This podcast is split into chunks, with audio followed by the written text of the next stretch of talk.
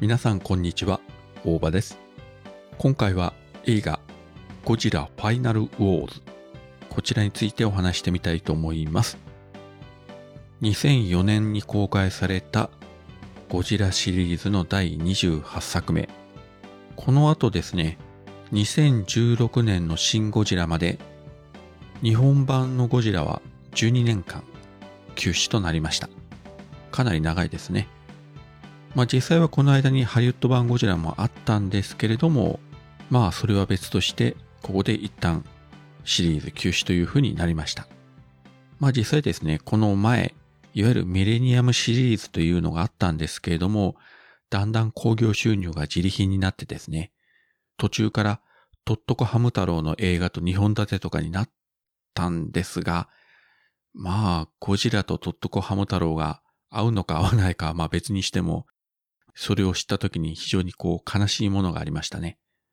このファイナルウォーズですね、多分世間的にはあまり評価されてないし、興行収入的にも決して成功はしてないんですが、個人的には結構気に入ってます。そうですね、例えば、ゴジラシリーズの中でベスト3を選べと言われると、自分としてはやはりゴジラ1作目ですね。そして89年公開のゴジラ対ビオランテ。そしてシン・ゴジラ。まあ、この3本を多分選びますけれども、その次に4番手、5番手ぐらいにはこの映画選んでもいいかなと思うぐらい結構気に入ってます。で、これ何がこの映画面白いかというとですね、一旦ここでこう終了するというところで、作り手側がもうかなり開き直ったかのごとく、やりたい放題、好き放題にやってると。まあ言ってみればですね、ゴジラファンの二次創作的な部分が結構あるんですけれども、多数のですね、怪獣たちがドーンと出てきて、で、ゴジラがその怪獣たちをもうビシバシ叩きのめしていくと。もう単純に言ったらそれだけの映画です。で、それまでに比べて少し予算も多めになっているということもあってですね、まあ、かなりいろんな怪獣がわっさわっさと出てきます。ゴジラシリーズも平成 VS シリーズとかミレニアムシリーズとかあったんですが、オリジナルの怪獣を出してもやはり評価がいまいちなんで、結局、えー、昭和のシリーズの人気のあったキングギドラとか、モスラとか、メカゴジラとか、まあそういった怪獣を何度も何度も出してきたんですね。で、はっきり言ってですね、観客も多分飽きたと思うんですよ。まあ実際私も当時見て飽きましたけれども。で、この作品ではですね、えー、そういった平成とかミレニアムで今まで取り上げられなかったマイナーな怪獣たちをどんどん復活させました。まあざと名前だけ言うとですね、マンダ、ガイガン、アンギラス、キングシーサー、カマキラス、クモンガ、ミニラ、エビラ、ヘドラ、まあ、ミニラは戦う相手じゃなかったし、マンダもですね、直接ゴジラとは戦わなかったんですが、まあなかなかですね、この名前聞いただけでもよくぞこういう連中を引っ張り出してきたなという感じで非常に嬉しかったですね。そしてこの映画のまた特色はですね、えー、それまでのゴジラのイメージとかなり違って非常にスピード感のあるゴジラアクションが見られると。まあ、ゴジラってですね、一応歩くんですけれども、こう、ドーン、ドーンとこう割とゆっくりめに歩く。そういった感じなんですけれども、今回のこちらは、走る、ジャンプする、キックする、ぶん殴る、投げ飛ばす、もう何でもありのバトルシーンが多いですね。結構このためにゴジラスーツも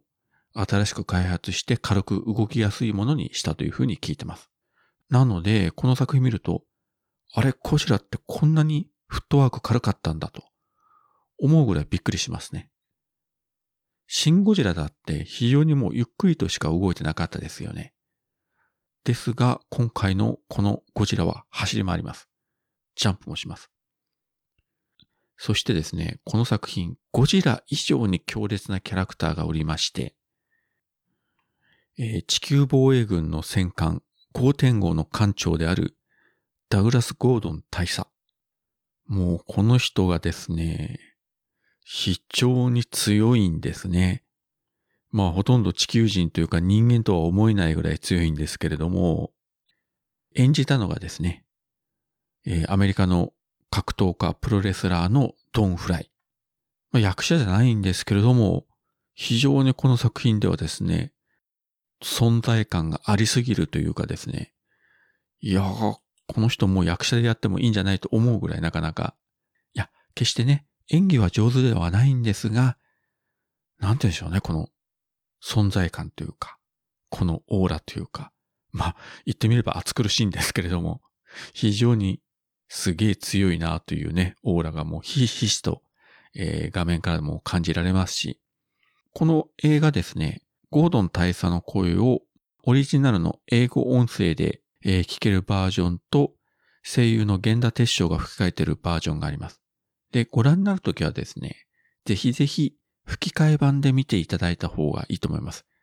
非常に源田鉄章の声が、えー、このダグラス・ゴードンに合ってます。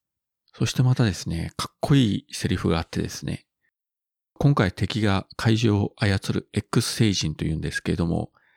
その X 星人に対してこうもう見栄を切ると言いますかね。地球にはお前らが知らないことが二つある。一つはこの俺。もう一つはゴジラだ。もう自分とゴジラを同格に言ってるんですよね。物語のラストで彼が直接ゴジラと対峙するシーンがあるんですが、その時にもですね、ゴジラに対して日本刀を構えて向かっていことするんですよ。日本刀ですよ。でもね、彼ならもしかしたら日本刀でゴジラやってくれるんじゃないかと、まあ一瞬でも思わせてくれるぐらい存在感がありありですね。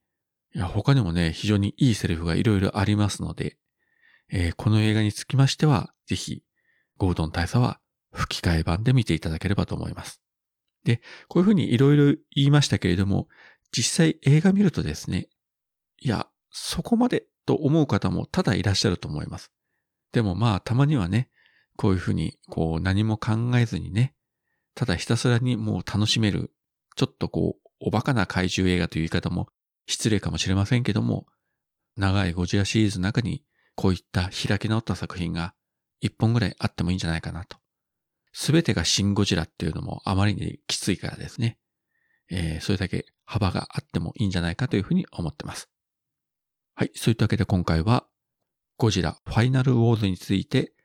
お話しさせていただきました。それではまた。